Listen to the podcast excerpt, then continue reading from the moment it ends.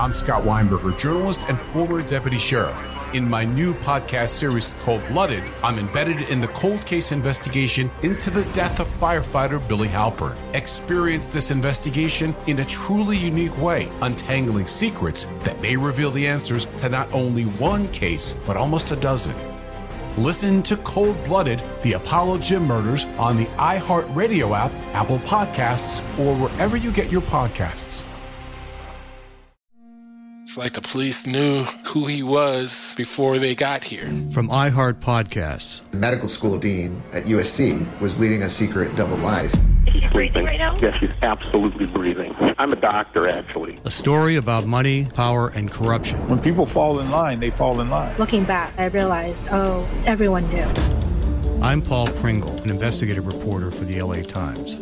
Listen to Fallen Angels, a story of California corruption on the iHeartRadio app, Apple Podcast, or wherever you get your podcasts. Hi, guys. Nancy Grace here, host of podcast Crime Stories with Nancy Grace. I've dedicated my life to fighting crime and helping crime victims. For a decade, I prosecuted violent felonies. Every day is a mission. Every day is a chance to stop crime and keep one more person safe. Listen to Crime Stories with Nancy Grace on the iHeartRadio app, Apple Podcasts, or wherever you get your podcast. I'm Johnny B. Good, the host of the podcast Creating a Con, the story of Bitcon. This podcast dives deep into the story of Ray Trapani and his company Centratech. I'll explore how 320 somethings built a company out of lies, deceit, and greed. I've been saying since a very young age that I was going to be a millionaire. If someone's like, oh, what's your best way of making money? I'm like, oh, we should start some sort of scheme. Listen to Creating a Con, the story of Bitcoin, on the iHeartRadio app, Apple Podcasts, or wherever you get your podcasts. What's burning down my entire West Coast? I'm Robert Evans. This is Behind the Bastards, the only podcast recorded in the midst of a haze of disaster smoke uh, and human misery, um, talking about something that also generated a lot of horrible smoke and human misery the School of the Americas. This is part two of our special series on the U.S. just just fucking around in Latin America, getting a lot of people killed. And my guest, uh, as all well as within part one, uh, is Joelle Monique. Uh, Joelle, you are a podcast producer, uh, and uh, you are also the. Are you the president? I am not of of myself. Yes. Okay, you're the president, but not of the United States. No, not thank God. No. Okay, okay. I, This I, would, I would vote for you. this is good to know because I was going to actually be very angry at you about the wildfire response, but apparently you had nothing to do with that. No, Um, no. So I guess I'll. I guess. I guess we're cool. Um, sorry, I forgot who the president was briefly, and since I you were on you, my I think my you computer, meant to say she's a culture critic. that's a kind of president in a way. Aren't we all Ah. the president of critiquing culture? Mm, yes, indeed. Wasn't that what Gamergate was about, basically? was it? I don't know. Gamergate Yeah. was about a lot of things. So much happened. Yeah. Okay. Uh, so Joelle, how are you? We're we're doing this. Normally, we do both parts of a two part episode Mm. in the same day. We took a little breather, took a Mm. little breather, and then the entire country caught on fire. Um, yes. So I don't know. How are you? How are you holding up? Uh, I'm not yet on fire and counting my Yeah. blessings and. Oh God, I'm actually really glad we took. A, I'm trying to encourage more people to like allow themselves space to breathe in a very serious way. Like I feel like before this we had all of this culture surrounding like self-care and also but like guys seriously if there was ever a time to like take a nap every once in a while and to like say no you can't do that thing which is something i'm really trying to work on now is absolutely the time it's so chaotic this is easily the most chaos most of us have ever experienced in our lives ever um you can you can rest at times not all the time you have we have to stay vigilant there's a lot to take care of but my god please like just allow yourself some space so with that, I am not crying today yet, so I feel good to keep going, keep learning, hopefully make some positive change in the near future. Well, that's a good way to look Love at it. things. Love you. Let's let's pivot directly from that to talking about unbelievable war crimes committed uh, on behalf of U.S. interests in parts of the world that are very close to our country. And we're Let's crying. And we're crying again. Yeah, let's uh, let's do it. Behind the Bastards does best, and let everybody know that the world's more fucked up than they thought it was. It, it is kind of comforting, you know. I think a lot of people who I think there are a lot of people who have lived pretty comfortable existences because we've we've we've all sort of come up and our had our childhoods in this period of relative calm that's Yes. unusual in human history and also was very geographically isolated the calm was localized right um and hearing stories like this makes you understand that like this chaos and like uncertainty and fear that we're feeling this like this like gnawing terror that like death squads might start coming in the night that like the state might send security forces out to murder you this like thing that's new to most americans uh is what we've been doing to a bunch of people for decades Yes, and uh let's let's yeah let's so this is important to understand so Yes, yes. There's a reason we have been disturbed and disrupted, and I feel like at the very least, hopefully now we can have better empathy and Yeah. better like thoughtful action. Yeah, and we can understand the patterns that we're about to see replicated in our own country and attempt to disrupt them, perhaps. So, in December of 1981, dozens of El Salvadoran graduates of the School of the Americas converged on El Mozote, a tiny village in the northern hills of the Morazan province. Now, Morazan was a stronghold of, for the Farabundo Marti National Liberation Front, or FLMN, a leftist militant group resisting El Salvador's far right government, which was, of course, enthusiastically backed by the Reagan administration. Now, the U.S. had been admitting increasing numbers of El Salvadoran soldiers into the School of the Americas for years as this conflict heated up. So, like, leftist militants start gaining, you know, at power in sort of the the hill areas and like you know fighting the government, and we start just just taking more and more of these guys into the SOA, which is generally the strategy. You see, the government sees our government sees left wing activism sort of picking up in a country, and they start propagandizing and brainwashing more of that nation's soldiers in the School of the Hmm. Americas. So, once Reagan took office, he started sending in special forces advisors to help out in that neighborly way that only special forces can. El Mozote was one of several small villages suspected of hosting rebel fighters. Acting as their U.S. trainers had taught them, the soldiers of El Salvador's elite Atlacatl battalion started their operations by pounding the outlying portions of several towns flat with a multi hour artillery barrage. Then, Yikes.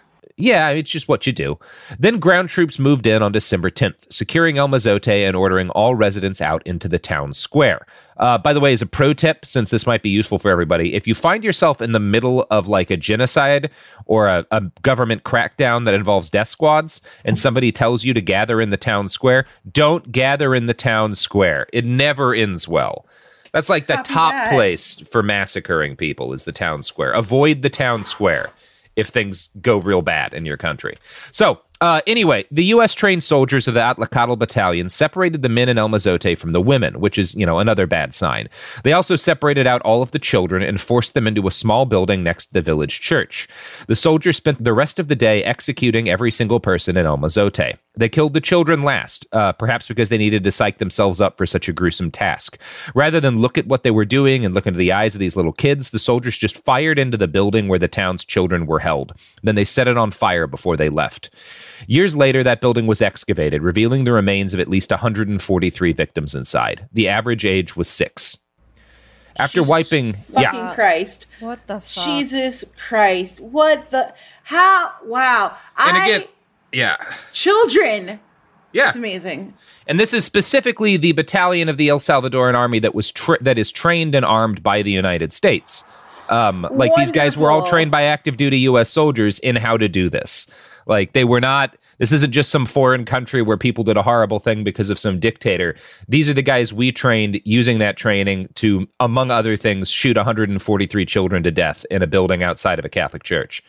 So after wiping El Mozote off the map, the men of the Atlacatl Battalion and their U.S. advisors headed to the nearby town of La Joya to repeat the process. We know what happened thanks to the stories of a handful of lucky survivors. One of them, Rosario Lopez, was just fast enough to get out of town with her husband and three children. Rosario hid up on a hill while 24 of her family members were massacred, including her parents, two sisters, 17 nieces and nephews. So, yeah, uh, her husband Jose later recalled to a journalist, I heard the commotion, the prayers, from where I was hiding up in the mountain. It was shooting at a bunch of kids, and some of them cried, and others had stopped. Now, Jose, Rosario, and their children hid on that mountain for five days until Jose finally felt brave enough to descend and check for survivors. The first body he found was one of his wife's sisters. She had clearly been raped before being executed. Further in, he saw the bodies of the town's children stacked in a pile, their faces too damaged by fire and decay for him to recognize. He and a few other dazed survivors did what they could to bury their bones. Altogether, the brave men of the Atlacatl Battalion killed at least 978 people in just a couple of days. Lord. Nearly half of their victims were under the age of 12. Years later, one survivor would report hearing an officer threaten to murder one soldier who expressed an unwillingness to shoot children.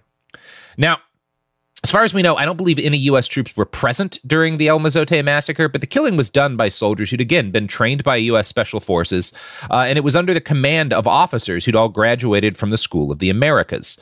Those little boys and girls were also gunned down by U.S. made M16 assault rifles, which had been given to El Salvador as part of the $1 million a day in military aid that the Reagan administration sent into the country. When Ronald Reagan took office, Latin America was in the grip of yet another wave of revolutions. The Sandinistas had overthrown the dictator of Nicaragua in 1979, and by the time Ronnie was sworn in on a Bible made of jelly beans, left wing guerrilla movements in Guatemala and El Salvador looked like they might be on the verge of victory too. And I'm going to quote here from an article in The Intercept.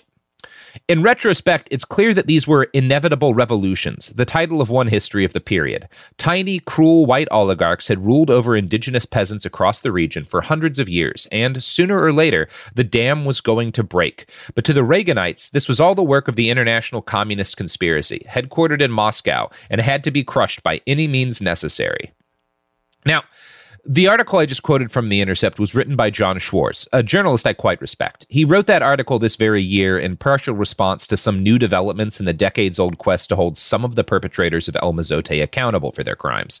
But Jon's greater purpose was to highlight how similar many of the tactics the Reagan administration used to cover up its complicity in foreign massacres are to tactics being used right now by the Trump administration.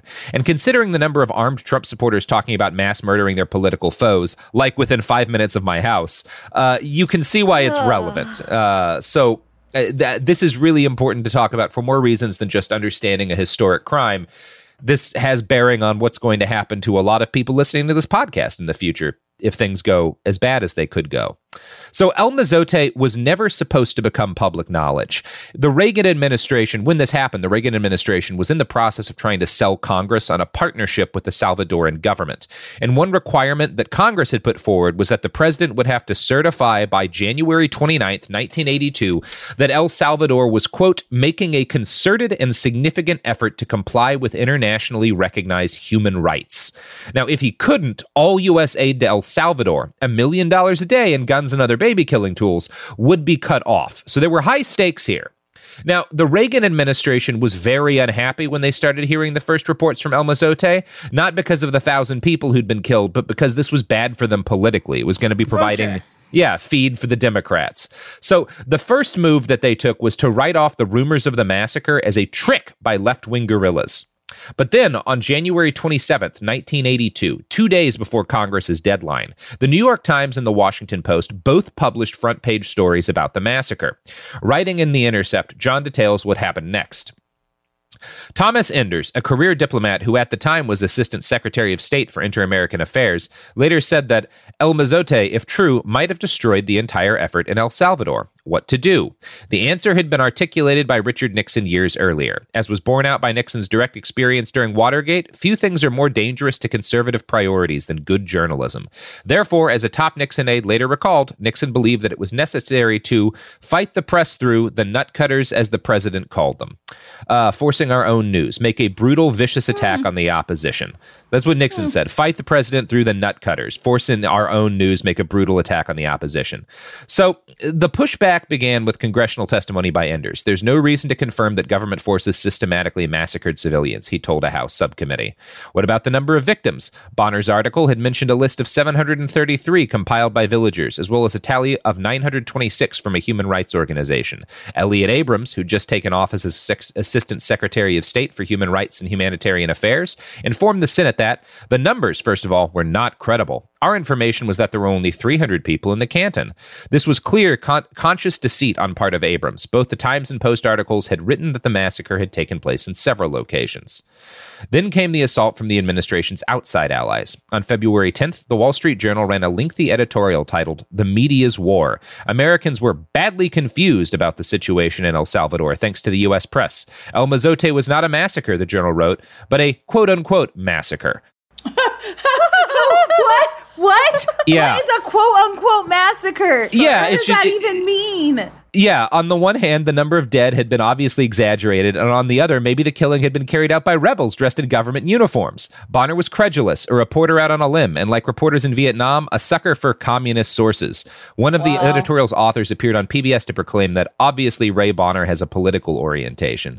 So there's a lot that's that that's going on here um, but it's all very familiar. So first of all what you see is abrams getting up there and throwing out a bunch of lies at once. Uh, number one like throwing out a soundbite like el Mozote's not a massacre. It's a quote unquote massacre. Uh, the number of dead have been exaggerated. Oh and maybe they were also killed by rebels dressed as soldiers. There's no evidence for any of this. He's just throwing out a bunch of claims that then have to be dealt with and like responded to by the times and by the washington post and it helps to drum up this idea that there's debate over whether or not anybody was killed and that allows Americans to kind of shut their ears to it. And it works. This is the same thing the Trump administration does now. It it always works. It works extremely well. Um, and of course he starts to attack. This is one of the reasons why I'm less concerned these days about pretending to not have a bias as a reporter because Bonner here is doing as much as he possibly can. He's he, he's he's a very good traditional reporter doing very good traditional reporting, and he gets called a communist basically because mm-hmm, that's what mm-hmm. they do. It doesn't matter what you say. It doesn't matter how biased you are or aren't. They're going to call you a communist if you're reporting on things that are bad to them. So yeah, uh, Accuracy in Media, which was a conservative media criticism organization, went further, declaring Bonner was raging a propaganda war favoring the Marxist guerrillas in El Salvador. Um, so yeah, it worked. Uh, Bonner was pulled out of Central America by the Times and sent back to New York for more training in journalism. Other oh, reporters, what the yeah, hell? yeah, yeah. The, Times did what they do. disrespect. They- it's the it's the New York Times, right? They're always going to they're always going to publish that first good story, and they're always going to back away and run a bunch of op eds with wingnuts claiming that that story was bullshit because they're scared of being seen as taking a stance on anything. That's how it's going to be. Fucked up. Yeah, that's how it. That's how it was in the 30s too. Yeah, you know, that's just the way it goes. Haven't evolved at all. Nothing ever Are- changes. papers being reliant on advertising dollars it's really i mean we've already seen it destroy like most like solid sources of internet journalism and the papers have been fighting it for so long like at the local level particularly we've seen a lot of like good local journalism but this idea that companies that are like, oh, gotta keep selling and being willing to print just the most ridiculous shit or good shit and then like retracting it and disrespecting their reporters who they must have a relationship with. They must know like this person's ability and their skills. Like it's such a PR move and so not about like the core ethics of journalism. It's astounding. It's astounding that it's allowed Yep. to permeate like this. It's not great. Not very good. So yeah, the the disinformation campaign worked at least in the immediate term. Uh, yeah, Bonner gets pulled out, uh, sent back to New York for training, and other reporters learned from his example. It was dangerous to report on any story that might be seen as sympathetic to left wing militants in Latin America. Meanwhile, the right wing militants who controlled El Salvador continued to receive U.S. aid. Their soldiers continued to attend the School of the Americas in order to learn how to be the best death squads they could be. By the time the violence was all over, they'd killed more than 75,000 El Salvadorans, the per capita equivalent of 5 million Americans. So this is a huge chunk of the country. The government was responsible for 85% of these deaths. Now, the good news is that, at present, a number of culprits have finally been stripped of their immunity. There was a law for a while that basically was trying to make peace between the two sides and said that like nobody gets punished for their war crimes. But that got partly at least reversed and so some of these guys are in the process and th- these these these court cases are going on right now right and there's even there's been requests made. The Obama administration released some evidence uh, and uh, declassified some files to allow the court cases to proceed. They've made requests of the Trump administration that obviously haven't been um, listened to, in part because uh, the U.S. military, like while some of the El Salvadoran military leaders who helped mil- make El Mozote happen have been punished, the Americans who were responsible never did. In fact, Elliott Abrams went on to become part of George W. Bush's National Security Council, and today he's Trump's special re- representative for Venezuela. Um, so, speaking of nightmarish, unforgivable crimes against humanity committed at the behest of Republicans, you want to talk about Guatemala? Woo! Let's get into it. Yeah, Let's- I I'm a big Guatemala fan. It's a great country. It's a beautiful country. Yeah, yeah. We've it- it- been horrible to it. we've been Oh. real bad to it, real bad to it. Um, it's one of the most beautiful places I've ever been in my life. Um, I I I, I- I ran across a T-shirt over there that was like I think the thing written on it was something like Guatemala is like how nature gra- uh, exaggerates or how nature puts in an exclamation point. And if you go to places like Lago Atitlan, you really feel that because it's this like, like Atitlan is one of the deepest lakes in Central America, um, and it's just surrounded by a ring of volcanoes. Like look at look at pictures of this place; it's absolutely astonishing. Um, and when I was there, at least, um, like one of the things people would tell us is that like the the military is not allowed in here anymore. Like we don't let them in because of some of the things we're about to talk about. Wow. Um, Wait, can you? How do you keep the military out? Uh, I you know I, I think it's I think it was just sort of a matter of like after a lot of the massacres they kind of pulled out of certain areas where they'd been killing the Maya and there were like there's kind of like I don't know I got we got stopped on the road a couple of times by just sort of groups of men with M16s and not wearing uniforms really but operating what were clearly a checkpoint I don't I like it, it was very unclear to me I'm not a like Guatemalan politics is extremely complicated That's but um fair. yeah yeah so Robert, you want to know what isn't extremely complicated? uh, the products and services that support this podcast. Word. The evidence keeps pouring in. At this point, the facts are undeniable. It's an open and shut case. Monopoly Go is the most fun you can have in a mobile game. Millions of people pass Go every day because this game is always bringing something new to the table. Countless crazy tournaments you can join with your friends as partners or teams. Constantly changing challenges like money sprees or treasure hunts that keep it fresh with new wild mini games. Timed events offering bonuses like massive multipliers or rent frenzies to help you get huge rewards. And there's so many rewards to discover rare stickers you can trade with friends to complete albums, delightful emojis to taunt people with when you raid their riches, unique playing pieces, and so much more. The verdict is in with Monopoly Go. There's something new to discover every time you play. So don't miss out. Go download it now for free on the App Store and Google Play. I'm Scott Weinberger, journalist and former deputy sheriff. In my new podcast series, Cold Blooded The Apollo Gym Murders, I'm embedded in the cold case investigation into the death of firefighter Billy Halpern. It's just a shame, you know, that they took him from us. Experience this investigation in a truly unique way, knocking on doors, uncovering new evidence, including the DNA of a potential killer. Uh, my name is Danny Smith. I'm a detective uh, with Miramar Police Department. This is Scott Weinberger. We're actually reopening an old case, and your name came up. Untangling secrets that may reveal the answers to not only one murder, but almost a dozen. I thought they were going to kill me, so I kept my mouth shut and I didn't say anything. All these years, I didn't say anything. Listen to Cold Blooded, the Apollo Gym Murders on the iHeartRadio app, Apple Podcasts, or wherever you get your podcasts.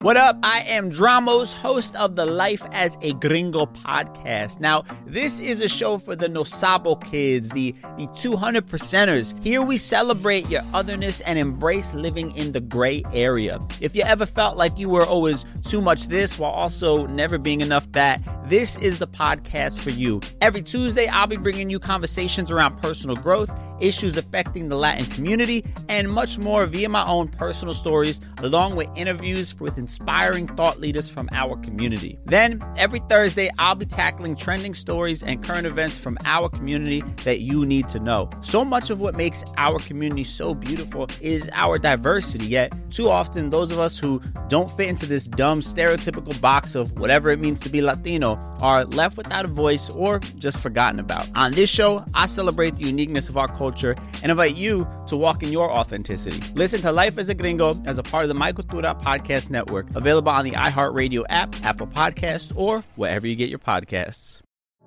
I used to have so many men. How this beguiling woman in her 50s, she looked like a million bucks, with zero qualifications, she had a Harvard plaque, tricks her way past a wall of lawyers and agents. She's got all of these Maseratis and Bentleys all in the driveway. Is it like a mansion? Yes, it's a mansion that this queen of the con uses to scam some of the biggest names in professional sports out of untold fortunes about six million. Approximately eleven million dollars. Nearly ten million dollars was all gone. Employing whatever means necessary to bleed her victims dry. She would probably have sex with one of her clients. Hide your money in your old rich man because she is on the prowl. Listen to Queen of the Con, Season 5, The Athlete Whisperer, on the iHeartRadio app, Apple Podcasts, or wherever you get your podcasts. All right, we're back. So back in 1954, like yeah, Guatemala's great. Hard not to love it. Um, the problem is that in 1954, the United Fruit Company was also in love with Guatemala, um, particularly their their wonderful bananas.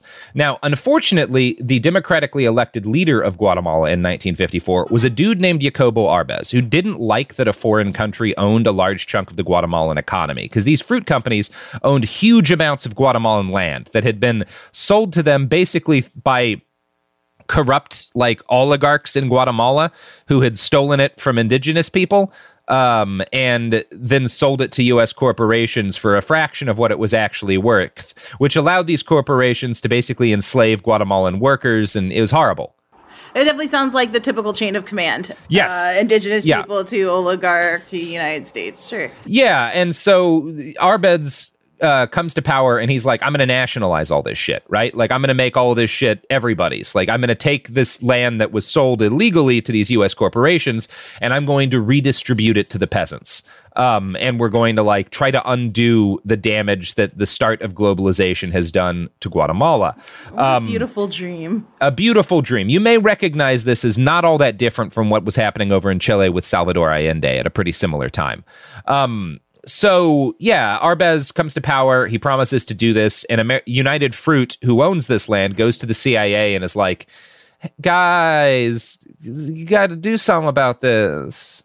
He's gonna take away our banana land, and so the CIA is like, "Don't worry, bro, we got you." And then they they pick up their U.S. trained Guatemalan soldiers who had all like all these guys who'd gone to the SOA and who were already inculcated in like, "Yeah, I wanna I wanna personally get wealthy um, by being a corrupt oligarch. And if all I have to do is murder some indigenous people and Marxists and whatnot, that sounds great to me. I hate those people anyway, because that's partly what I've been trained to do in the School of the Americas. So they overthrow Jacobo Arbenz. Um, and this winds up sparking a civil war in Guatemala. And that happens in a lot of countries too. But in Guatemala, that fucking war just does not end. It goes on for 36 goddamn years. Jesus. Yeah, it is. It is. They are just. It is horrible in Guatemala. You can't exaggerate how much this completely fucks society in that country because it just.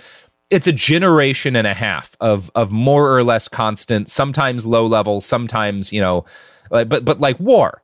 Um, Yeah.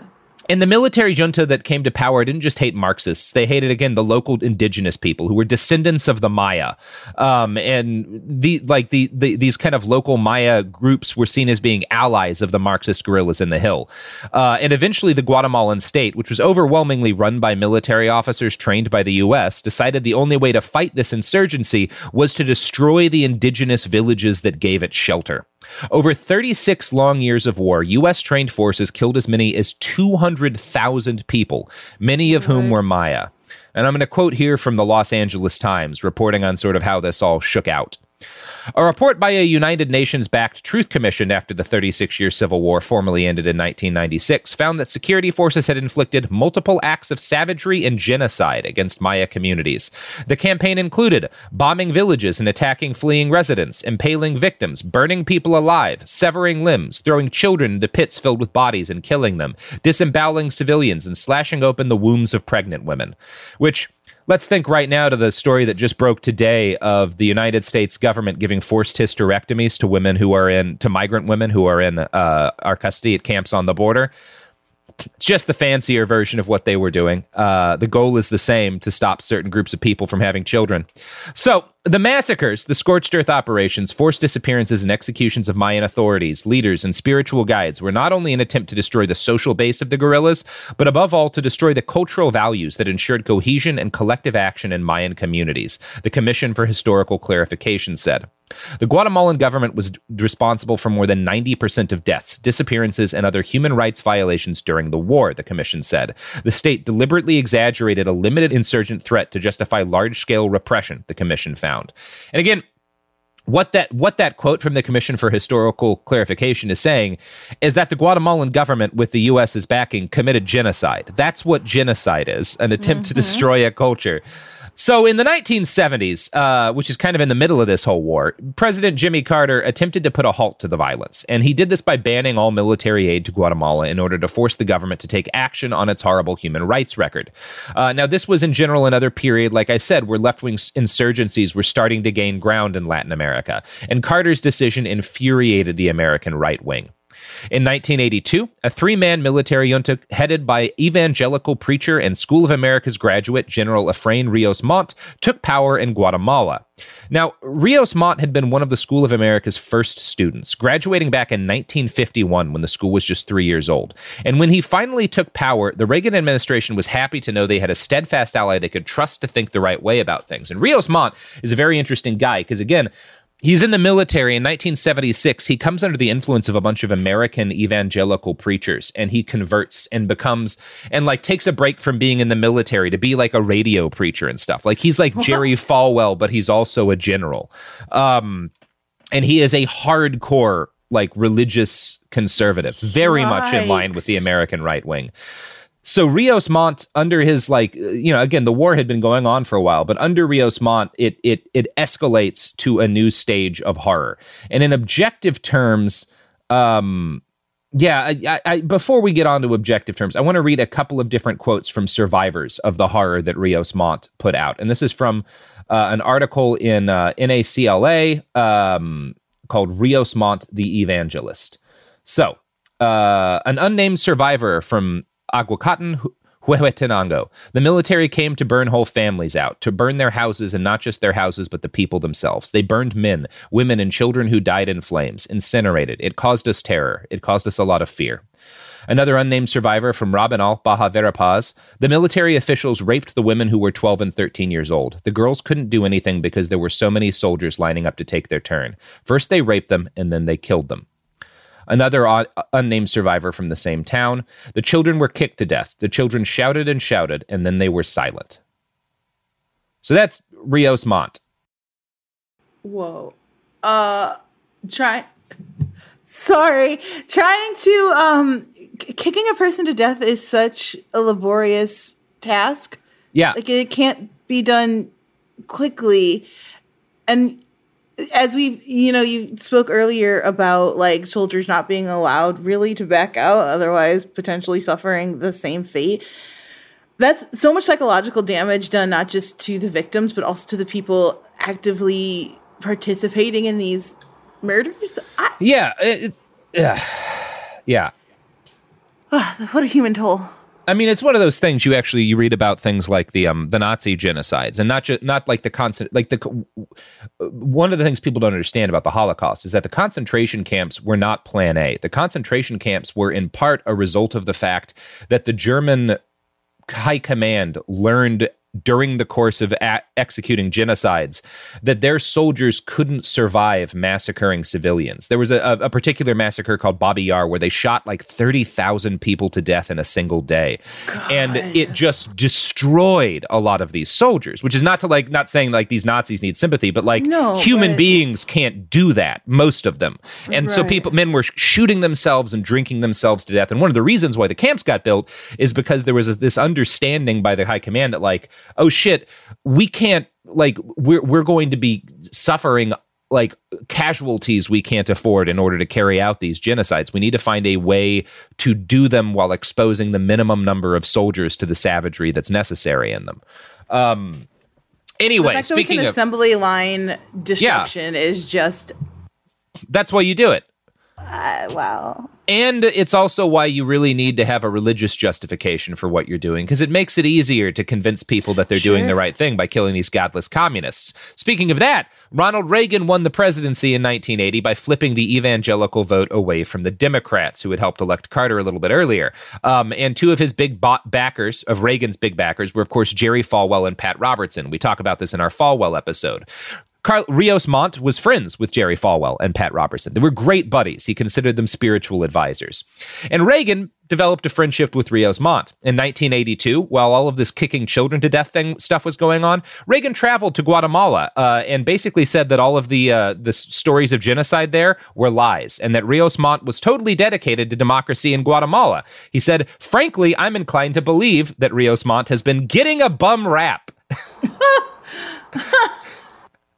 What? Yeah, Easy to do, I guess, when your agenda is being achieved. yeah.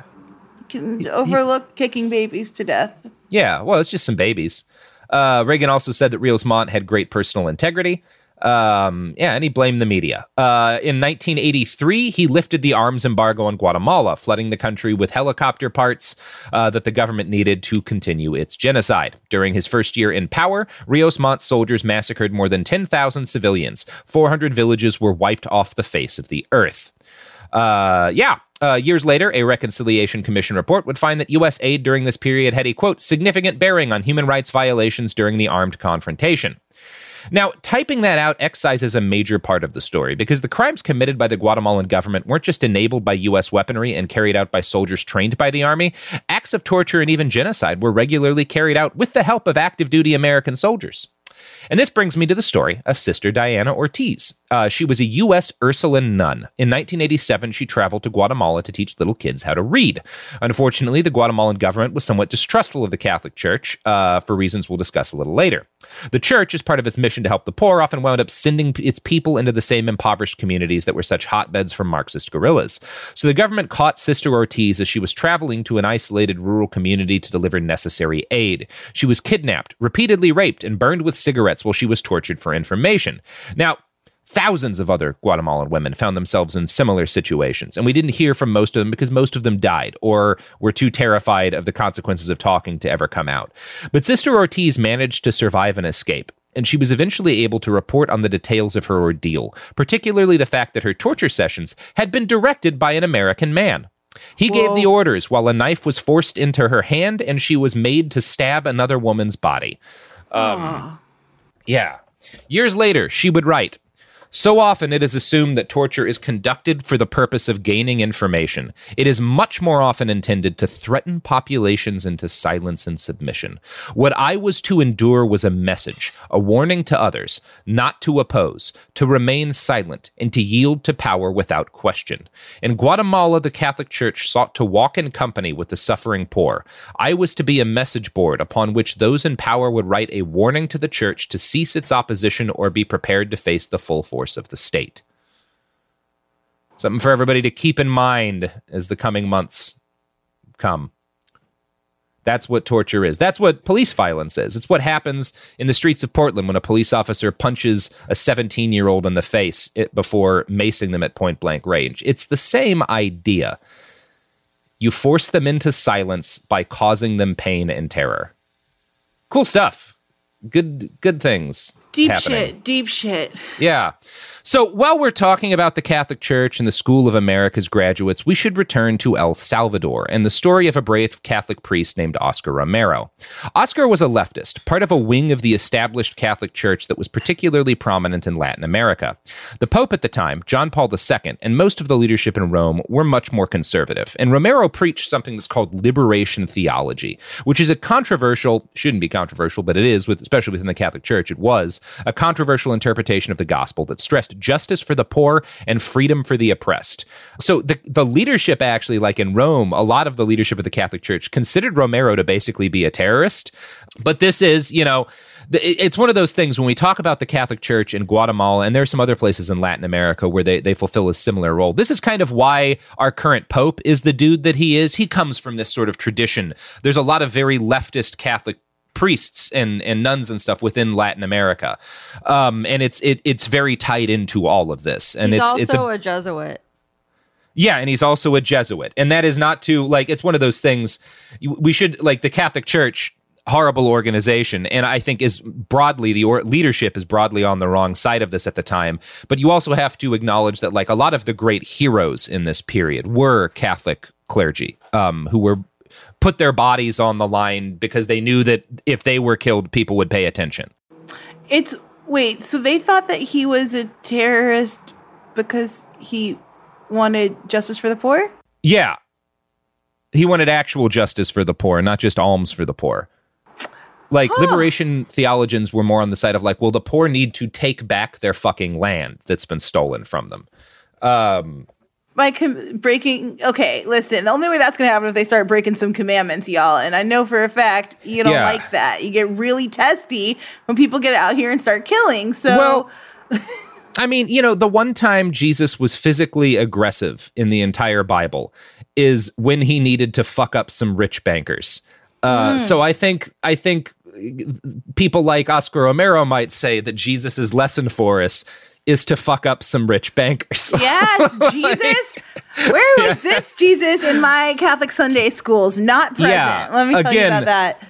we we I don't want to we it, it, you have to when you talk about like the church in this you have to number one give proper credit to heroes like Oscar Romero without pretending that like the broad swath of the Catholic Church supported what he was doing but what he was doing was very heroic so he goes into these places and he's he's preaching actively against these death squads that are um uh uh killing the shit out of people. So he's he starts to sp- he's speaking up like at this time in 1979 um, the government of uh, el salvador is like kind of broadly left wing but there's this uh, uh, because of how the most recent election went like 1979 this government comes to power and the right wing gets furious um, and it sort of coalesces behind this graduate of the School of the Americas named Roberto D'Aubuisson.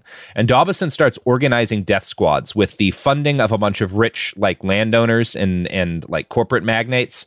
Um, and they start murdering left wing activists and basically anybody who speaks up on the left is a way to kind of pave the road for the return to power of the right in El Salvador. So, in the wake of a bunch of executions, Oscar Romero, this Catholic priest, takes to the radio and delivers a speech where he begs El Salvadoran soldiers to refuse orders to kill. He tells them, In the name of God, in the name of this suffering people whose cries rise to heaven more loudly each day, I implore you, I beg you, I order you in the name of God, stop the repression. So the very next day, while he gave another speech, gunmen under the command of Roberto D'Aubuisson entered his church and shot him dead. And the, the whole assassination was Oh. caught on tape. And I'm going to play an excerpt from that now because I, I really do think that Americans ought to hear it uh, because we paid for it, right? All the gu- the guns these guys had, we gave them. The training that that D'Aubuisson had, we provided. So people should hear what it sounded like when it was used.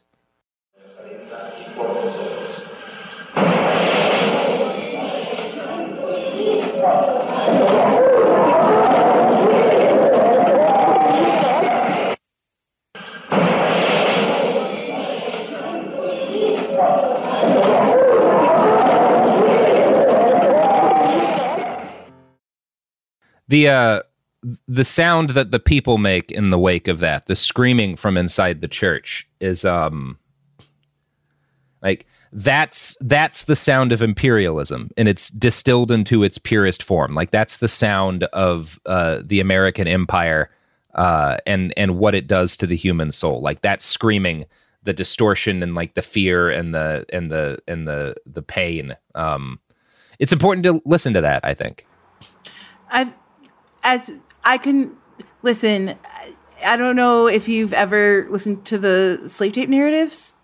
You know what those are? No. So in the 1930s, late 20s, as we were able to start recording like audio, a group of folks decided that they needed to record all of the last like living slaves in America. Oh like, God! Yes. to hear yes. stories. Yeah. This was That- part of like yeah. Yeah. And like ever since like I listened to most of them, there aren't that many because the quality of audio equipment and recording at the time wasn't great. So we lost a couple of the tapes and they've preserved and digitized what they can. But like ever since like really taking a listen to those and understanding not just the connection to the past, but to the present, like and the way words are formed and the way certain sounds hit our ears, like I, I believe firmly in the preservation of atrocity in the hopes that Yeah. people actually listen Yeah. to it and take that in. And you can't hear anguished screams like that, understand the similarities between what happened there and what's currently happening in our own backyards, and not immediately feel called to action. Yeah. There's- Yeah. Yep. Yeah. So, uh, D'Aubuisson, uh, who again is the the guy who's organizing these death squads, the ones that kill um, Romero, uh, and several supporters were caught on a farm shortly thereafter with a cache of guns and other equipment that tied them to the killing. Uh, but authorities received so many death threats from D'Aubuisson's far right supporters that he was released very quickly. His political allies took power soon after. D'Aubuisson became a celebrated figure among the global right wing and even in the United States. In 1984, several U.S. Republican political advocacy organizations invited D'Aubuisson to Washington, D.C. to attend a dinner held in his honor. He was praised for his continuing efforts for freedom in the face of communist aggression, which is an inspiration to freedom loving people everywhere. No one has ever been brought to justice for Romero's murder. This is largely due to the fact that D'Aubuisson died early. I mean, that's one of the reasons. Um, He didn't. He didn't live very long. He got like cancer or some shit. The Catholic Church did, however, canonize Oscar Romero in 2018, turning him into a proper saint. So, you know, that's good. He'd been. He had been. Um, treated as a saint and considered a saint by people in El Salvador for decades by this point by the way like he was he was immediately canonized by the people who lived there um, but it took the church some time to catch up. So, uh, Sister Ortiz, who did survive her ordeal, um, is not a saint uh, yet, but more progress has been made in bringing her assailants to justice. The man who orchestrated Guatemala's torture program in the late 1980s was Defense Minister General Hector Gramajo. He was trained, of course, at the School of the Americas. I feel like I'm uh, becoming a bit of a broken record, but all of these guys went there. Um, in 1981, a U.S. court found Gramajo responsible for the rape and torture of Sister Diana and ordered him to pay $47.5 million in damages. Now, that's interesting. And it may seem wild that like you could a, a government employee on a government salary might have 47 48 million Sure, dollars yeah, I have lots to hand over. This was not so unusual for ambitious graduates of the School of the Americas. Uh, that was part of the um, point of going to the School of the Americas. And I'm going to quote now from Lesley Gill's book. In Guatemala, for example, the outcome of the 35 year old civil war was a shift in the balance of power that created a new landowning elite among military officers. Income polarization increased in the 1980s. The portion of national wealth controlled by the poorest 10% of the population dropped from 2.4% to 0.5%, while the richest 10% expanded their share from 40.8% to 46.6%. Oh, that So- sounds super familiar. That does sound super familiar, and it ties into a number of things. This is just the, always the truth with state with state security forces. People ask like why the police are being so unbelievably violent to just like random reporters filming them and stuff. People not breaking any law. It's because more than anything, their ability to continue to have a comfortable income. They make a ton of money. Cops make way so much fucking money. Far too much money. Yeah. They're they're and they're they're only making more and more. They keep getting raises. Their ability to mm-hmm. like it's it's what they found with the guy who killed George Floyd that he had like this whole second house that he was not paying taxes legally on in Florida. Mm-hmm. Like this is what happens. This is how security for why they do what they do. It's because they get paid to do it. It's because they're elevated. sure. Yeah, they're elevated into the oligarchic class in order to maintain and preserve it. And this happens very nakedly in Guatemala. That's what the School of Americas is for.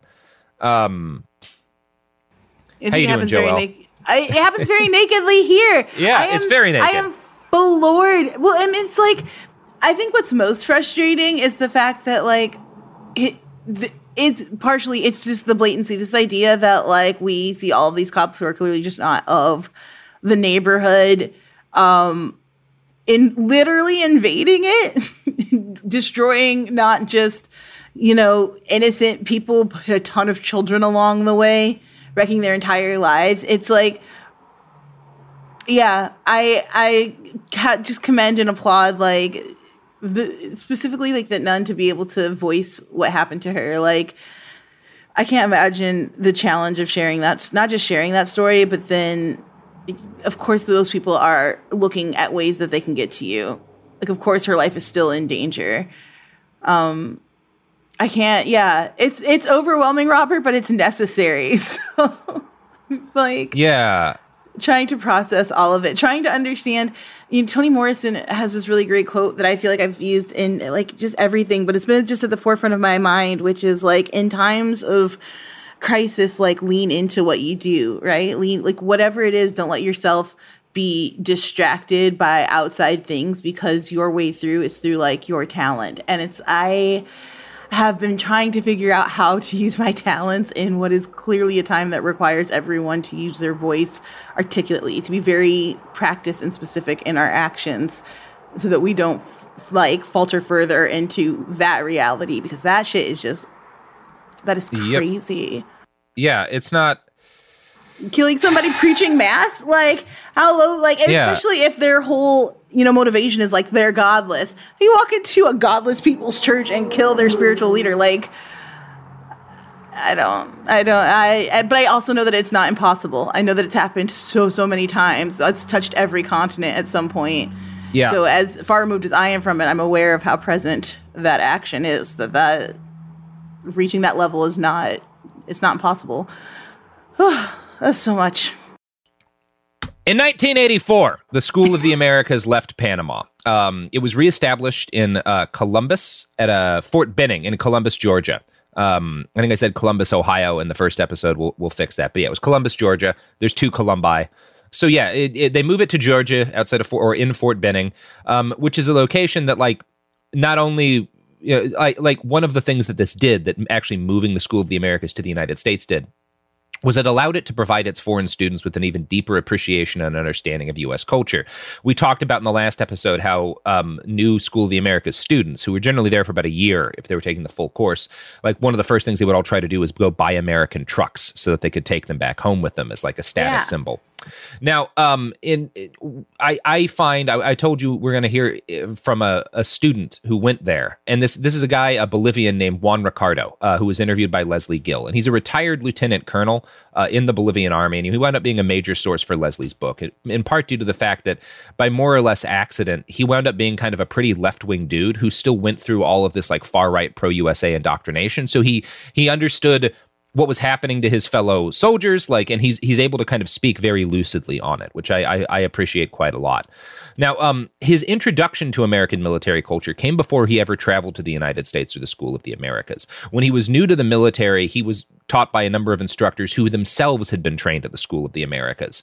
And they came back with the lessons they'd learned and even came back with printed teaching materials from the us military. And a lot of those lessons that these guys who'd just been trained by the us brought back to bolivia to give to their fellow soldiers involved torturing the shit out of people Juan Ricardo later claimed that he was taught, quote, how to tie up prisoners of war and how to torture them, techniques that you have to utilize in order to get them to make declarations. For example, you don't let them sleep and then you get results. Other knowledge that they brought from the School of the Americas I remember very well. It was axiomatic among the Rangers, the U.S. Army Rangers, that taught the soldiers who were teaching him, that a dead subversive was better than a prisoner. Having a prisoner interfered with the subsequent operations. Thus, it's better that he is four meters underground than to have him alive.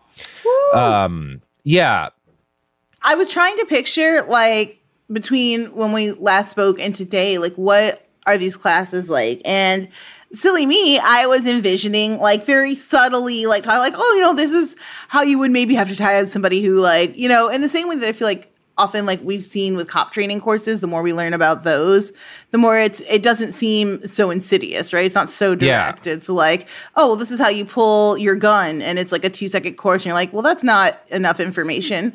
Um, so of course we have like a lot of you know misfires and people that actually accidentally shooting other police officers and things like that. Uh, it sounds like this was like torture 101. Welcome. Here we yeah. go. Getting started. That By is, the way, shoot your prisoners. Yeah. Yeah. Make if they're dead, even better. No problem. Wow. Yeah.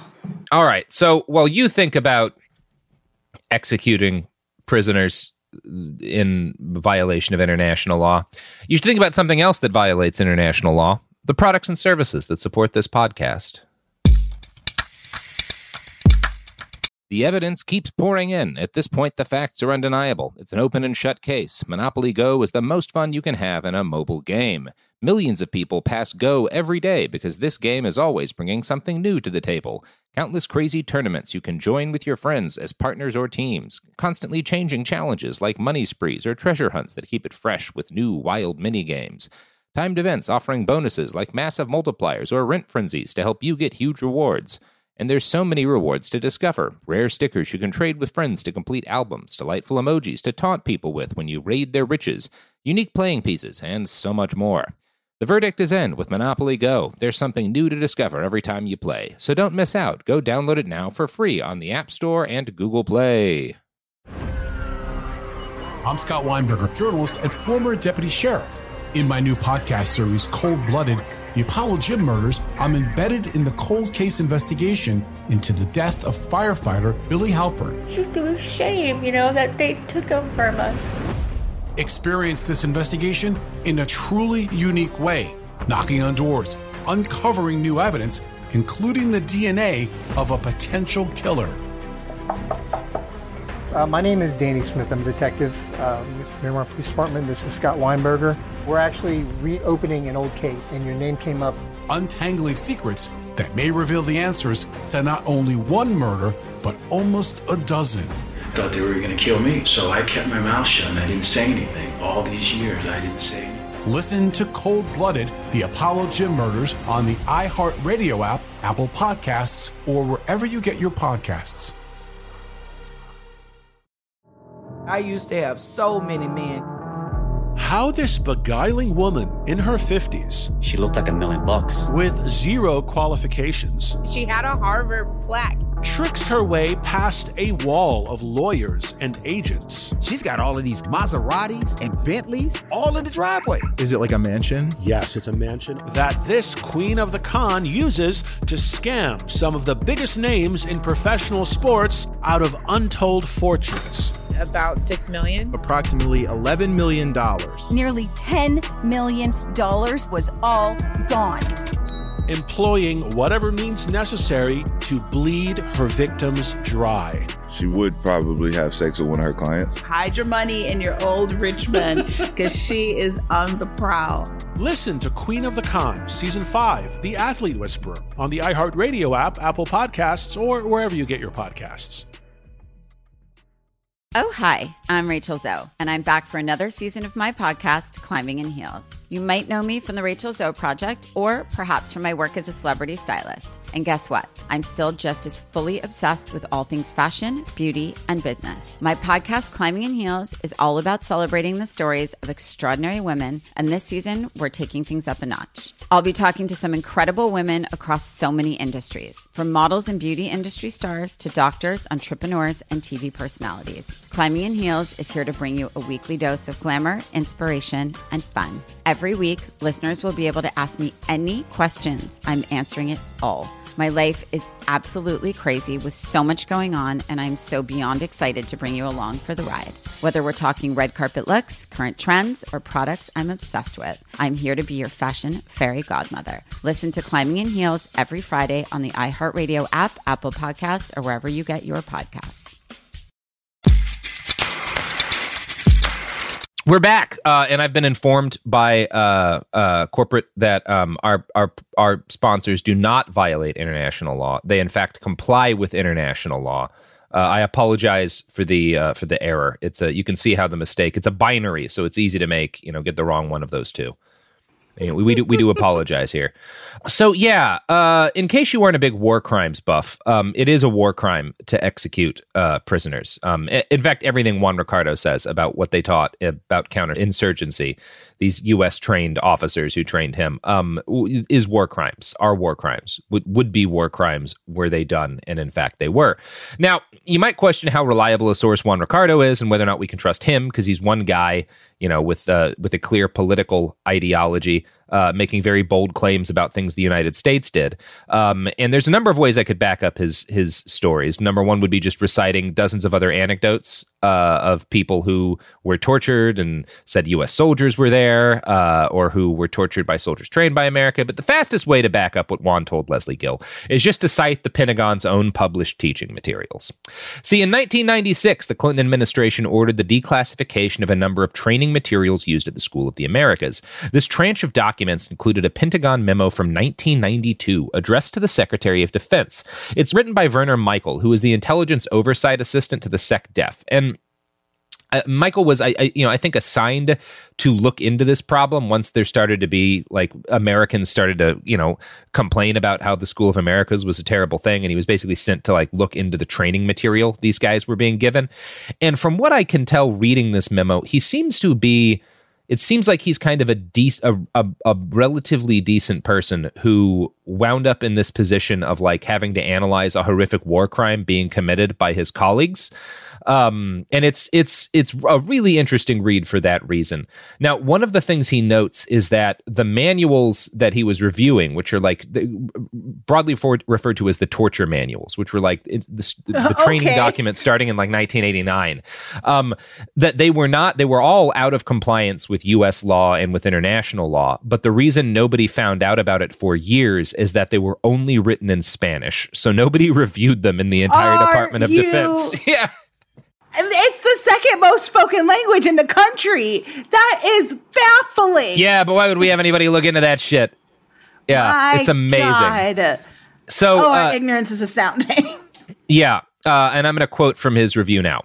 An Army review dated 21 February 1992, conducted at our request, uh, concluded that five of the seven manuals contained language and statements in violation of legal, regulatory, or policy prohibitions.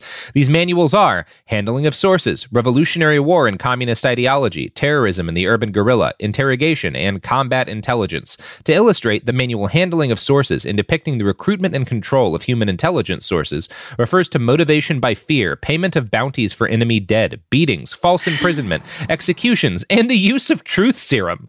The manual also discloses, yeah, like okay, so it's either a mo- like it sounds like a manual for the mob or a supervillain.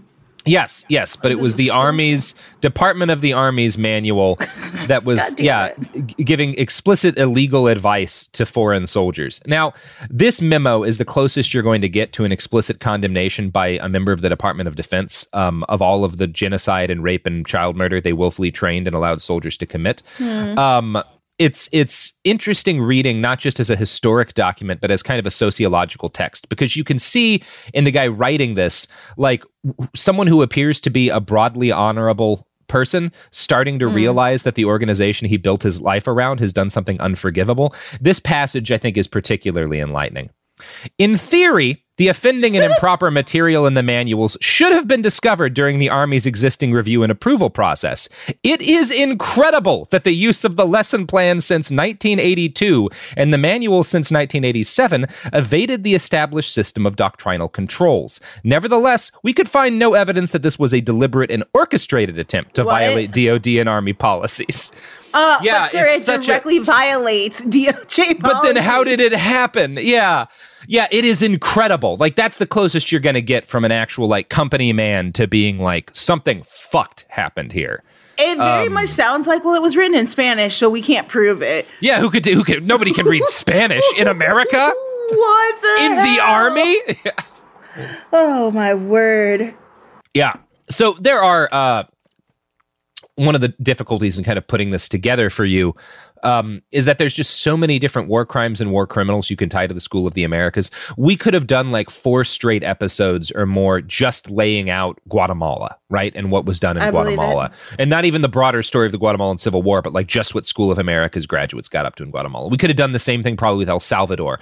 Uh, we're not even going to talk about Operation Condor in this episode, which was like it was a it was an agreement between a bunch of Latin American governments. The best way I could describe it is like if the EU was just about killing left wing uh, political organizers. That that was kind of Operation Condor. We're not even going to get into it because We're there's there's fine. there's I mean we've already th- th- this has been a very full set of episodes already, and some of this stuff I want to like cover at a later date. There's a lot to go into because the the amount of fuckery that was perpetrated by the United States in Latin America for forever is just such a deep and complicated and horrible story. But I think, given the limited time we have, what's important to focus on next is the kind of men who were educated by the School of Americas and how how the school changed them and how the presence of putting such men back in their home countries could fundamental lead to fundamental changes in the character of a nation. So more Bolivian soldiers were trained at the School of the Americas than were trained by any other foreign military establishment. As one of the poorest nations in Latin America, it was particularly at risk for a Marxist uprising, and so the U.S. took precautions. Like I said, they would get worried about a country and they would start increasing the number of soldiers that they would invite to the School of the Americas. So they trained huge numbers of Bolivian officers and kind of introduced them to this cult of Americanism that they were, that's like what they did to everyone they invited in. And Lesley Gill writes, based on her uh, interviews with Juan Ricardo, who is that Bolivian uh, soldier who went to the School of the Americas, quote, the North Americans had everything, or so it seemed to the Bolivians. They enjoyed a level of comfort unheard of in Bolivia. If a soldier tore his uniform, the army provided him with a new one, and the amount of food served in the School of America's mess hall made the Bolivians' eyes bulge. The returning soldiers told us that you could eat like a beast at the School of the Americas, laughed Juan Ricardo. The U.S. Army's high degree of specialization also impressed the Bolivians, whose military was not nearly as differentiated in terms of knowledge and skills of its members. To be a specialist implied that one was special, and the ability to work with high tech weaponry, or just modern weaponry, set the North Americans apart from their Latin American peers and students. Technology, especially the esoteric knowledge that unlocked its power, had a quasi magical appeal for the Bolivians and for many of these Latin Americans. U.S. Army officers seemed to go everywhere in helicopters, a symbol of their power and superiority. The conclusion that they drew, according to Juan Ricardo, was that the gringos made good allies. It was good to be on their side, and they would provide all the necessary support for the struggle against subversion. He paused and then added, It's also better to have them as allies because they have a good intelligence system. So you can see part of what's happening here. Like, right, one of the reasons, one of the things that's that's a real hallmark of this period in right wing repression of the left is uh, Pinochet throwing left wing militants from helicopters. Um, helicopters, which are the symbol of the United States, which are the symbol of modernity, which are the symbol of power, right? These things aren't happening for for no reason. Like it's all it all ties in together. Um, yeah, But I also I think like about the idea of like just abundance. Again, it's just it's it's very cruel to offer people who have very little everything and then like expect them not to like fall in love with that comfort is so Yeah. addicting. and the only and, and and there can be like you have to you you have to convince these people what the school one of the things the school of americas is doing is it's drawing a border in the minds of these men between themselves and the rest of the country that they live in. Right. and it's making their other their fellow countrymen the these indigenous people um these these left-wing you know political organizers it's making them into the other. And again and into the thing that's that's separating you from abundance. Right. you introduce these people to abundance and then you tell them these are the people who are stopping your country from being like this. And yeah And then There's eventually one way- turn them into the people who stop them from their Yeah. countrymen from having any kind of abundance. That yeah who wild. kick children to death yeah but some of them get rich so that's good um so one of the things i found really interesting in reading lesley gill's book about this is that uh, the kind of training the School of the Americas cultivated in its students, this like training them to be American, um, it extended to what you might call the United States of America's number one pastime, uh, which is unfortunately the commodification of black bodies. And this is not going to be a super fun chunk to read, but uh, Well, let's do it. here we go.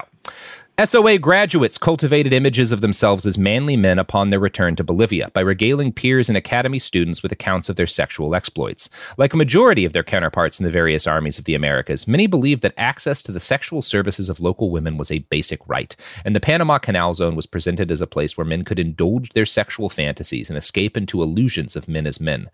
Uh, Pantoja, which is one of the other men that Lesley Gill interviews, one of the other guys who went to the school, recalled that his instructors usually moved quickly from accounts of their professional experiences at the SOA to anecdotes about North American comfort, the prostitutes, and how much they cost.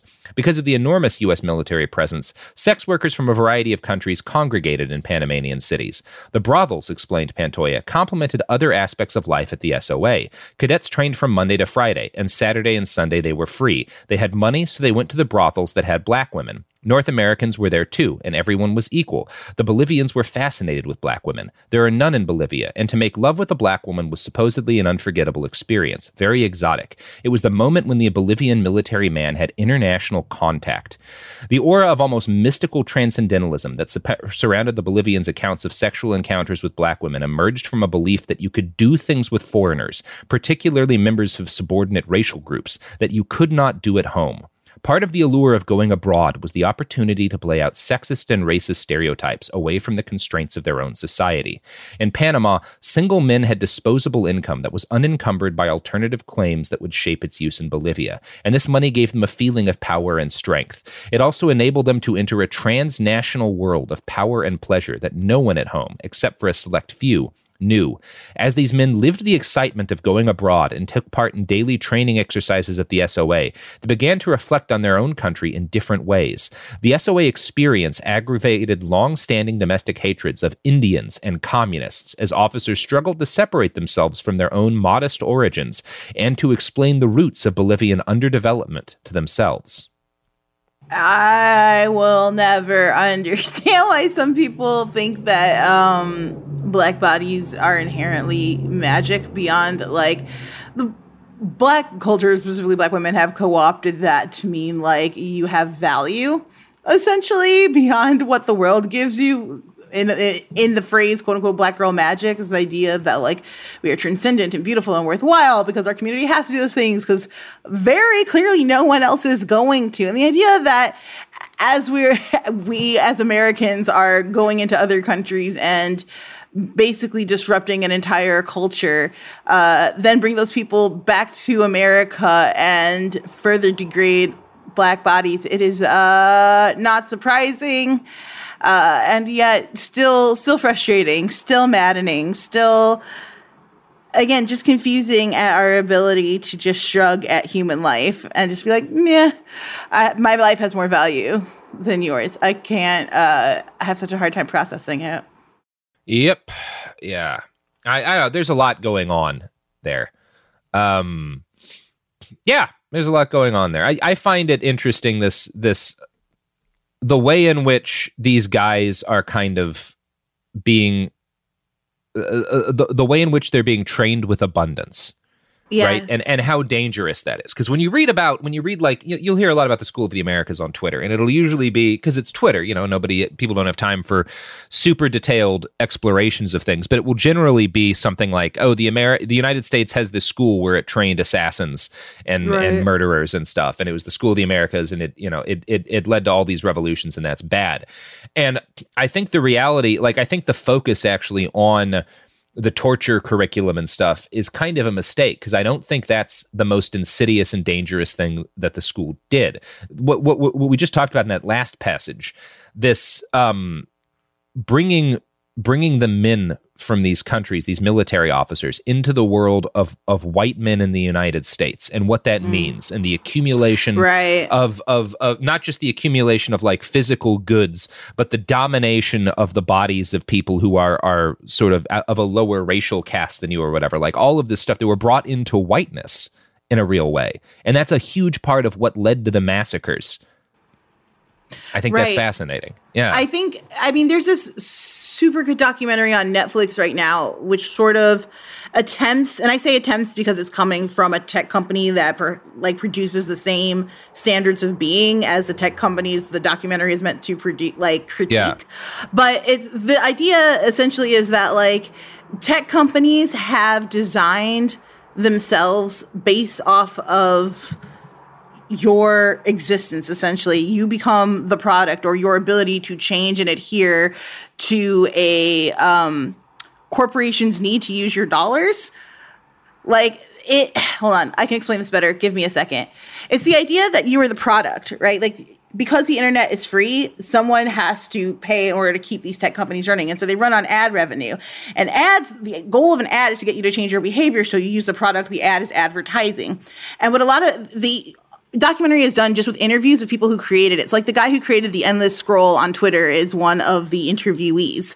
And there's like, at one point, the producers ask all these interviewees, like, do you let your children use social media? And all of them across the board are like, well, no, because Yeah. I can't stop myself from using this tool I created because it's based off of human behavior. And human behavior cannot change as fast as computer technology changes. Computer technology at a crazy rate. It's like exponentially faster than any other thing that exists. It's just constantly changing. So it can learn us faster than we can learn and adapt to it. And I think probably the same thing is at play here. This idea of once you understand humans and their desires and you find small ways to manipulate that, it most people can't help but fall in line because that's just their human like yeah, we're supposed thought. to be out picking fucking berries, and if you can replicate that berry picking thing, like you can you can make us do anything because we really want them motherfucking berries. Um, it's just that you know now now the berries are Ford trucks and um, prostitutes, uh, but you know it, it's about accumulation, right? It's this this thing Mm. in our animal brains that we feel compelled to do for reasons that are were at one point necessary and aren't anymore but if you can if you can trick that part of the brain um we'll keep looking for those goddamn berries um i don't know Absolutely. i don't know how much that ties into to this but yeah uh well, later it ties into it because you have all you have the entire group of people who are willing to do like commit human atrocities, but for Yeah. like the like and and then the question becomes like obviously like people have free will and I don't want to say like oh America came in and it changed these people and you know they were suddenly unable to do anything about it. That's not you know the intention of the conversation, but it's like how how I guess I'm always trying to put myself in the situation of like, how would I react to a similar set of circumstances? And the ease with which I could picture myself, loved ones falling into these headspaces of like, how dare these people keep me from the comfort I've experienced here? And I don't want to go backwards. Yeah. Like that, that fear of constantly going backwards. It just, it Yeah. seems so easy. So just far too easy to, to trip into that land. Yeah. Yeah. So uh, this guy we've been talking about, Juan Ricardo, um, later in his career, you know, he was initially trained by soldiers who'd been trained at the SOA, but eventually he had the fortune to travel to Columbus and attend the School of the Americas. Um, and in this next passage, he recalls kind of the political education that he received when he got there. The sergeant said that all the communists in Latin America were trained in Cuba and that they hated their countries. Those of us who were at Fort Benning were going to become the leaders of our countries. We all had to unite against communism. I questioned the simplicity of all this. I was very imprudent. The sergeants just repeated what they learned from their own instructors. When I asked him to describe the course in more detail, this is Lesley Gill writing, he continued. For example, there was a section of the course called Civic Action. It was one of the moments when the anti communist doctrine really came out. They taught you that when you enter a village and make contact with the population, you have to make sure there are no communists. They never said, you never trust anybody, you never enter a home and accept a plate of food because a communist might have poisoned it. These people are not going to be free because of their Marxist indoctrination. I had an argument with one of the sergeants. I asked him to explain Marxist doctrine, but he couldn't. So I explained it to him. It was great. I had already taken a year of social science classes at the university in La Paz. The sergeants know only formulas. The objective is to homogenize the education of the School of the Americas students. I mean, it's the same thing going on in a lot of ways in the heads of some of these people fucking setting up roadblocks near where I lived because they're scared of Antifa lighting forest fires. It's because they believe BLM. You know, they heard they heard someone talking about the Bureau of Land Management on a radio, and they believe that BLM is a Marxist organization. And what do Marxists seek? The destruction of their own countries, because that's what these people that's that's the propaganda it's not it hasn't changed it's just distributed differently like you had to have once upon a time you needed this school to inculcate people you know and you had to do it in a very deliberate way now they get taught on facebook and twitter and it it it it will lead to the same thing It's like led to the same thing. I think yeah, it's starting to. I think it's starting to. You have a lot of Americans who are willing to murder large groups of other people because they vaguely think that they're Marxists. I mean, what was Um, it? Two years ago, we had that kid walk right into a church and just assassinate people he just prayed with. I mean, it's Oh no, that was years. That was uh, 2015. Dylann Roof. Yeah, God, time is weird. Time is Yeah. just a, not. A, Yeah. yeah. It, feel, it feels like So- bleh. yeah. Hearing all this, you won't be surprised that between 1978 uh, and 1980, Bolivia held two general elections and went through five presidents, none of whom won an electoral victory. They endured four military coups, uh, three of which succeeded. And it looks as if the nation is actually going through another one right now uh, with the overthrow of left wing President Evo Morales by the Bolivian military. It will not surprise you to know that a lot of the officers responsible for the uh, the coup in Bolivia that happened, started happening late last year, is still kind of going on, um, are School of the Americas graduates. Now, by the later 1980s, the Department of Defense was beginning to receive a lot of complaints about all the horrible crimes committed by SOA graduates. Don't say. Yeah. In 1989, they started mandating that all school instructors take 16 whole hours of human rights training, um, which didn't solve the problem, oddly enough. When the Cold War ended, uh, the Pentagon rather seamlessly switched from funding anti communist death squads to funding anti narcotics efforts in places like Colombia. The people SOA graduates murdered remained the same. They were still mostly left wing activists, indigenous people, you know, uh, Marxist guerrillas, but like a lot of just like indigenous people, um, more innocent local people who just might be sympathetic with a group of guerrillas who were fighting the soldiers who kept murdering their family members than anybody else. That's who these pe- groups were always killing.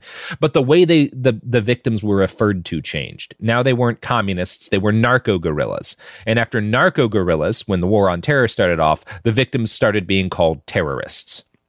Now, uh, in response to a sizable protest movement based near Fort Benning, in 2000, President Clinton made a big show of closing the School of the Americas. It was reopened almost immediately under a new name the Western Hemisphere Institute for Security Cooperation, WHINSEC. Now, yeah, They were like, well, we ran out of Americas. Uh, Western yeah, Hemisphere? it's different now, guys. We fixed it. Uh, they did Wait, so rejigger. it's, it's wi- they, they, their name is Wine Sec. Like, That's the acronym WHINSEC. So yeah. I, I'm gonna call them uh, Sec. Yeah. so they did have their curriculum rejiggered a bit to um, appease the bleeding heart Democrats who were angry at all the murder. Um, there were new courses added in demining and like the removal of mines and like in human rights. Uh, and Lesley Gill notes that like these were like the least attended courses at the school. Um, and uh, she was able to visit at this point once it got tur changed into WHINSEC in the early aughts as part of this like full court PR press by the Pentagon to like deal with the fact that they'd gotten a bad reputation. So they invited in a bunch of activists who'd campaigned to shut down the School of the Americas in order to like show them the new courses and like make the case that things had changed for the better. They invited in journalists and of course they br- invited in Lesley Gill. Now, as part of this PR blitz, Lesley got to meet with the head of the school, a general named Glenn Weidner. This is an American general. In one passage, she attempts to have him speak on the subject of the numerous massacres and war crimes committed by School of America's graduates. And I'm going to read this passage because his responses will sound very similar to anyone who's listened to a police press conference lately. Let's Quote. do it. Acknowledging that a few bad apples from Latin America had attended the School of the Americas, Weidner insists that these individuals were never taught torture techniques and that their crimes represented the unconscionable acts of a few rogue actors, not the teachings of the SOA or the policies of terrorist states. He maintained that some graduates who stood accused of human rights violations had only taken short courses on benign topics such as auto maintenance and had trained at the school years before their alleged crimes took place. It was unconscionable, he argued, for critics to point fingers at the school and claim that it caused these men to commit crimes. In a rationalization of the School of the Americas that I would hear from others, Weidner pointed out that the Unabomber went to Harvard. Does that mean, he asked rhetorically, that Harvard caused him to kill people? Does that mean that Harvard should be shut down? Weidner and others at the SOA thus did not deny the reality of human rights violations, but his argument treated a prominent university and a military school as comparable institutions. Harvard, however, did not teach combat skills to Latin American soldiers. Moreover, the United States government had used its military apparatus, including the SOA, to support Latin American armed forces with bad human rights records for decades. Yet if one objected to his confused logic, Weidner dismissed the critique as anti military and thus unacceptable. hey, can't be anti-police. They protect Yeah. you, uh, even if they don't. That's what they There's- say they're doing. a lot going on here, the, including the fact that he's like, well, what about you know the Unabomber went to Harvard? Why aren't people angry at, Ho- angry What at an Harvard? And asshole! Like I would say, th- yeah. Sorry. Sorry, go ahead. No, no, no, go.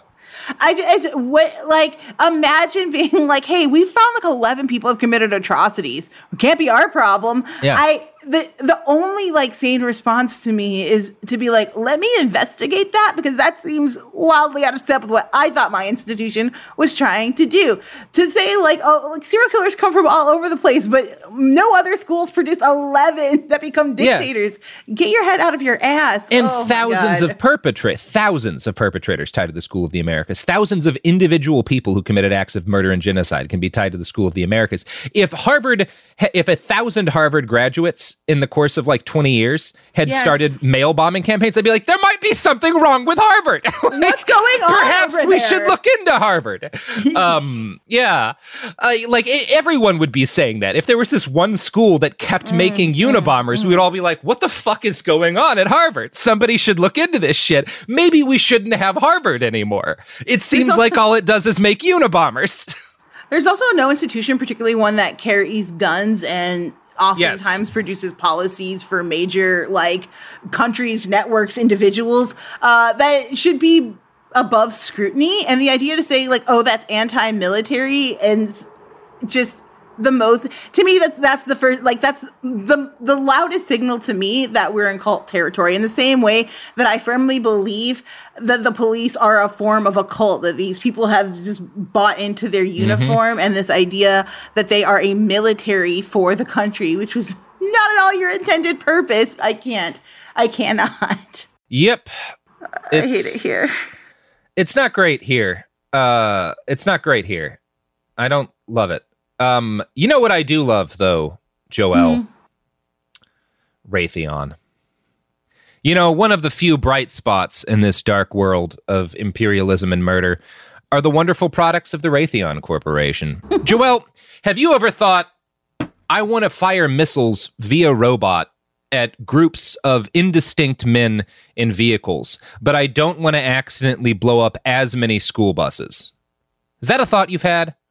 Uh not yet robert not well, if yet. you want to wage a brutal counterinsurgency campaign and blow up slightly few school buses after blowing up quite a few Um, school buses, Robert, you need the new RX-4 knife missile from Raytheon. Robert, Yes, Sophie. You, you do know that you don't need to do another ad break. I was going to let you finish, but because you were doing so well, and I, but you don't. I, I'm just I. This is we're beyond money, Sophie.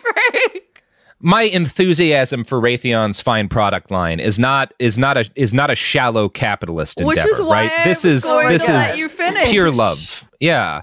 And the RX4 is, you know, like I said, there's no better way to murder the specific terrorist you want to murder without blowing up school buses as the RX4. If you're feeling like I've blown up too many school buses in Yemen, the RX4 is the answer for you and for Yemen. Uh how much is the rx4 gonna run me robert Oh, just enough to fund a couple of schools. oh okay that's reasonable we don't need any Yeah, of those yeah. Fuck those schools. The, we we got a we got a plague anyway. Nobody needs schools. In fact, target number two. Yeah, yeah. shoot some shoot some nice knife missiles at the schools. Whatever. Fuck it. Uh, Raytheon. Anyway, Joel, you wanna? how are you feeling at the end of all this? Um, at the end of this, uh, informed, Robert. I feel informed and and better able to uh, hopefully again just identify the patterns that we're seeing and be vocal in my opposition of them. It is um, so upsetting to have lived in, be a current member and party of a country that has committed such atrocities. Um, I don't want these things to happen in the name of my country anymore. I really like so many aspects of being an American. so many Americans do I love. Uh, this cannot continue. Yeah. Well, today's been a fun episode.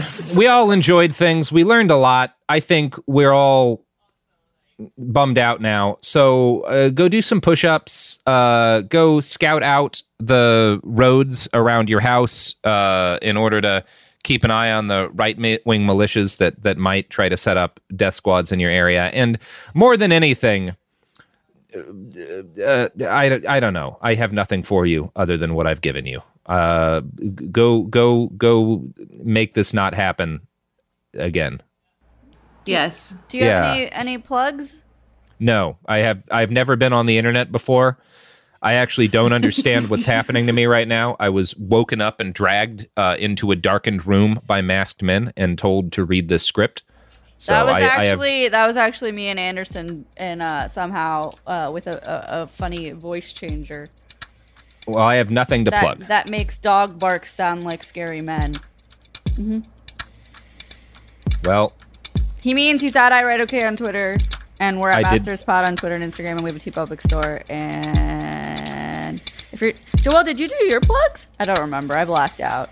I I honest. didn't. Uh, I don't have anything to plug, but I do want to commend you, Robert, for doing some of the best work I have that's personally impacted my life. Like I, I don't know on a large scale what's happening with anything. It's like I said, chaos, but I mean it very legitimately when I say you've given me a space to be more educated and more informed. I am a product of the American school system, and I need to be more informed. So thank Mhm.